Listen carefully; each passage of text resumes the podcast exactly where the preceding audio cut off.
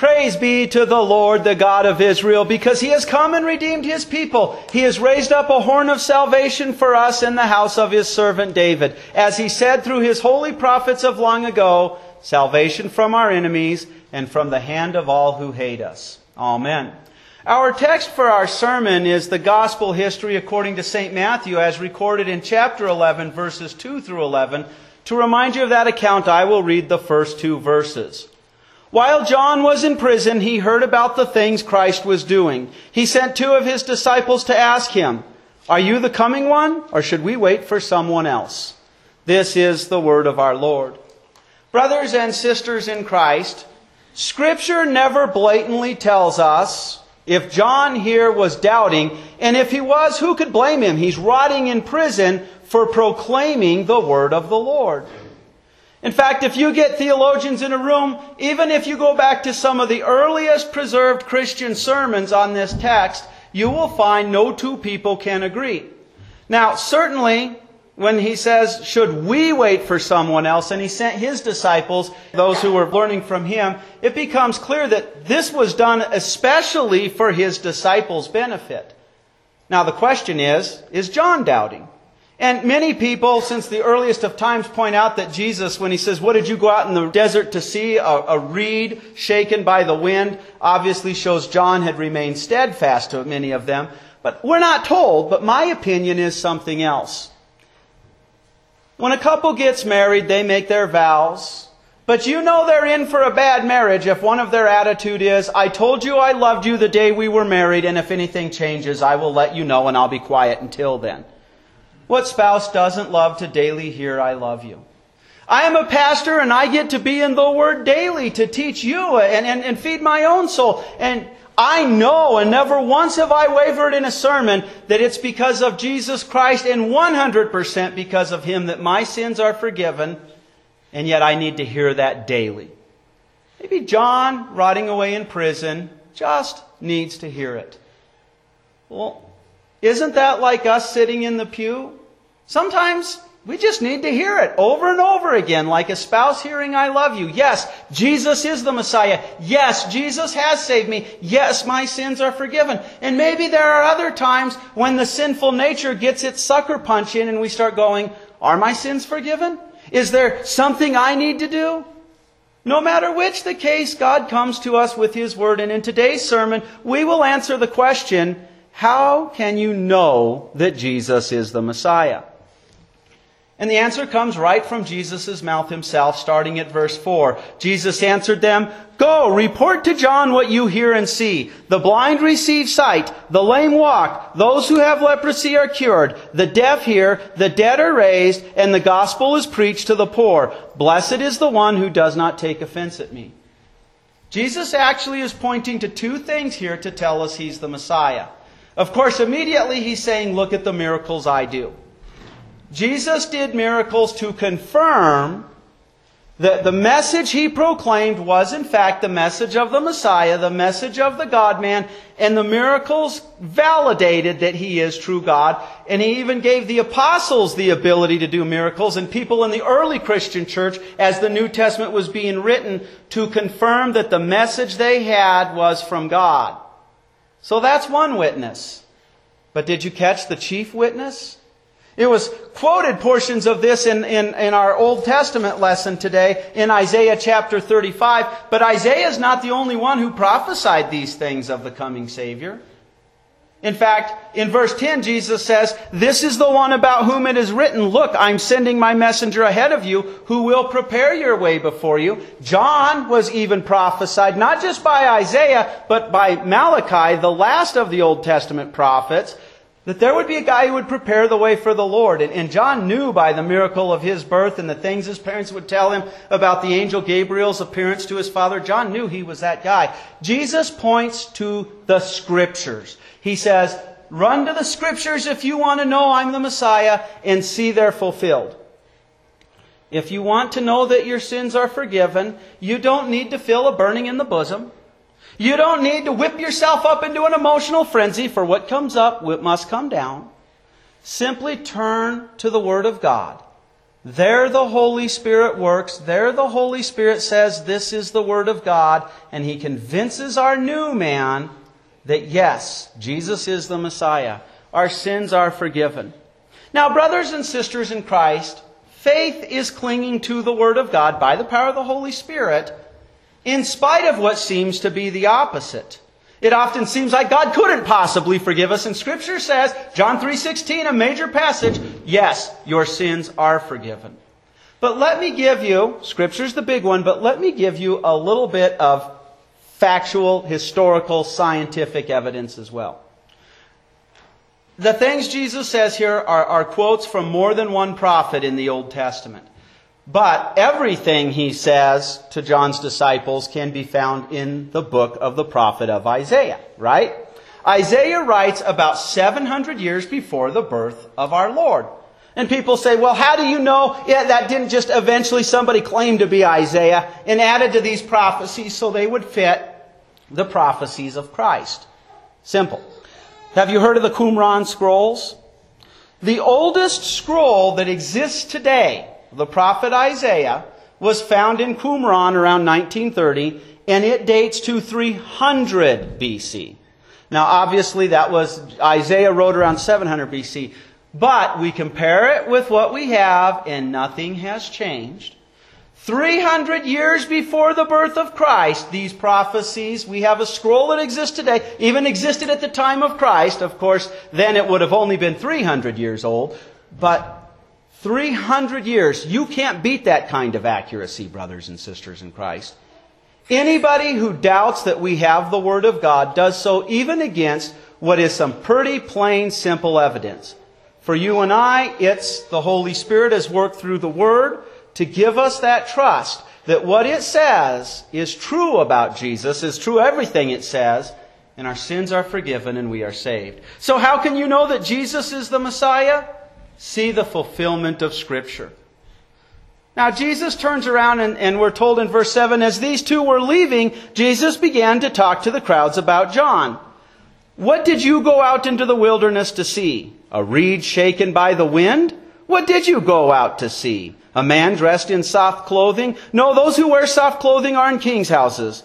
So what did you go out to see? A prophet? Yes, I tell you, and he's much more than a prophet. This is the one about whom it's written, Look, I'm sending my messenger ahead of you who will prepare your way before you.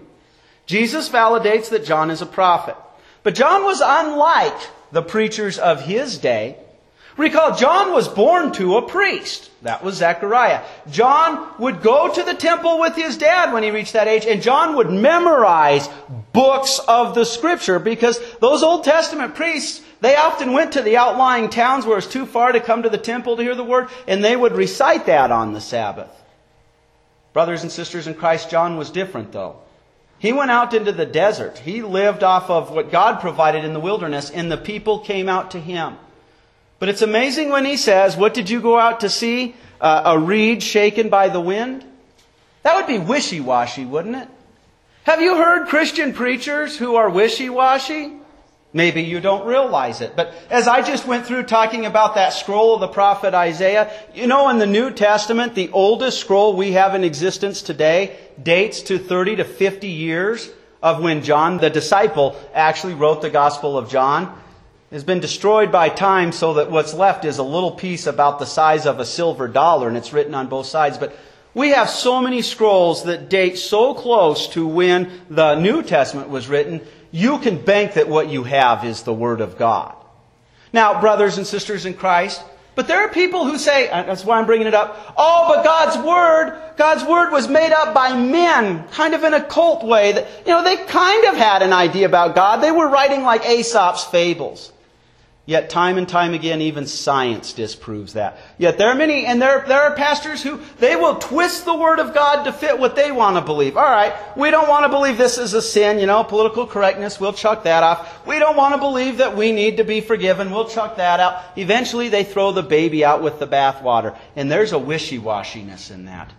Isn't it nice to say, no, this is the Word of God, and what it says is true. John the Baptist was the forerunner. And the greatest thing he got to do, he preached law. He showed people they needed to be saved. He wasn't wishy-washy about that. In fact, the Pharisees and the Sadducees, the men who made up the Sanhedrin, they were wishy-washy, weren't they? They came to be baptized just in case they were wrong. And John said, You brood of vipers, who warned you to flee from the coming wrath? But the greatest thing John did, and it's the reason why he preached the law, was to say, Behold the Lamb of God who takes away the sin of the world. The law shows us we need a Savior. The gospel tells us Jesus, the Messiah, the one anointed, He is the Lamb of God who takes your and my sin away. No wishy-washiness there. No, you do 90% of the work and Jesus will do 10% of the work. Not, Jesus was like a snowplow and He removed the worst of the law, but you still have to keep certain acts of the law and act holy enough to be saved. Uh-uh. No wishy. What Jesus did 100% of the work, and He even sends the Holy Spirit through that message to give you the faith. John stood firm on the law and on the gospel. Behold, the Lamb of God who takes away the sin of the world. Did not hesitate to point Him out. Jesus says in verse 8, What did you go out to see? A man dressed in soft clothing? No, those who wear soft clothing are in king's houses. Lots of times we want our popular preachers, we want them to show the display and pomp of the world. Well, guess who they're truly worshiping? The ways of this world. A perfect example of that would be the very Sanhedrin. When it became clear to them that Jesus was in fact the Messiah, what did they do? This is going to ruin our cush positions. Instead of themselves saying, Amen, there is the Lamb of God, they said, Let's murder him. Right? And today there's many a person who gives itching ears what they want to hear. But if a preacher is getting rich proclaiming the Word of God, something's wrong, isn't it? We know where their God is. Now, it doesn't mean that those who dedicated their life to proclaiming the Word of God should live in the poorhouse. Jesus says the Word will support and sustain them. Again, if they're getting rich doing this, you know who their real God is. This is the one about whom it is written, Look, I'm sending my messenger ahead of you who will prepare your way before you. How can you know that Jesus is the Messiah? See the fulfillment of Scripture. Listen to his messengers who stand on his word. Not just somebody who claims to be a messenger. How can you know if they're his messenger? They stand on his word. Again, there in verse 7, we're told, as these two were leaving, Jesus began to talk to the crowds about John. What did you go out into the wilderness to see? A reed shaken by the wind? What did you go out to see? A man dressed in soft clothing? No, those who wear soft clothing are in king's houses. What kind of Messiah do most people want? Let's admit it, it's easy to want a God that we can treat like a genie in a bottle, where we say, okay, I'm going to live my life the way I want to. And when my own stupidity in living my life the way I want to gets me in a bad sling, I'll pull the genie out of the bottle, rub it, and say, Now, God, you give me this. Whack, boom, there. There we go. I, I want to be wealthy. I want a bigger four wheel drive. I want a nicer house. Here, there you go, God. But that's not Jesus' mission. Jesus' mission is explained to us as John the Baptist says, Behold the Lamb of God who takes away the sin of the world. And did you hear that part of Jesus' answer? The dead are raised. The gospel is preached to the poor. Blessed is the one who does not take offense at me. Jesus, in the three years in which he was publicly performing his ministry, raised the young man at Nain. He raised Jairus' daughter. And of course, there, near the end, he raised Lazarus and the Sanhedrin said, Enough, we've got to murder this man. You would think trying to murder somebody who could raise other people from the dead would give them a pretty strong indicator that he's not going to stay dead. They're not going to succeed. What was Christ's mission? The gospel is preached to the poor. Now, in Isaiah, especially when, when it talks about the good news of forgiveness being preached to the poor, it's actually not just talking about people who don't have money, and that was the average person in those days. It's talking about the opposite of the Pharisee. The Pharisee looked at people's sins and said, Look at how great I am. I'm saved because I'm better than this person. I am holy. You know, the holier than thou. The poor person is the one whom that law has done its work. And they say, Lord, have mercy on me, a sinner. All I can do is beg for forgiveness because I screw this up every day. And they find themselves rich because they have the most precious treasure of all the Lamb of God who takes away the sin of the world. So how can you know that Jesus is the Messiah? Don't get confused. Don't think that he's some kind of a bread king or somebody who came to make us rich in the world's ways. Oh no. He came to save you by taking your sins away, by making you rich in eternal life so that you are connected to Him now, so that your sins are forgiven now. You are eternally alive now. And in the future, you will receive the new heavens and the new earth and a glorified body. How can you know that Jesus is the Messiah? Know Christ's mission. Let me wrap up our sermon with verse 11. Jesus says, Amen, I tell you, among those born of women there has not appeared anyone greater than John the Baptist, yet whoever is least in the kingdom of heaven is greater than he. All the prophets culminate in John the Baptist. Moses wrote the first five books of the Bible, which add up. The first five books are longer than the entire New Testament, and yet all Moses could say was, the Savior is coming.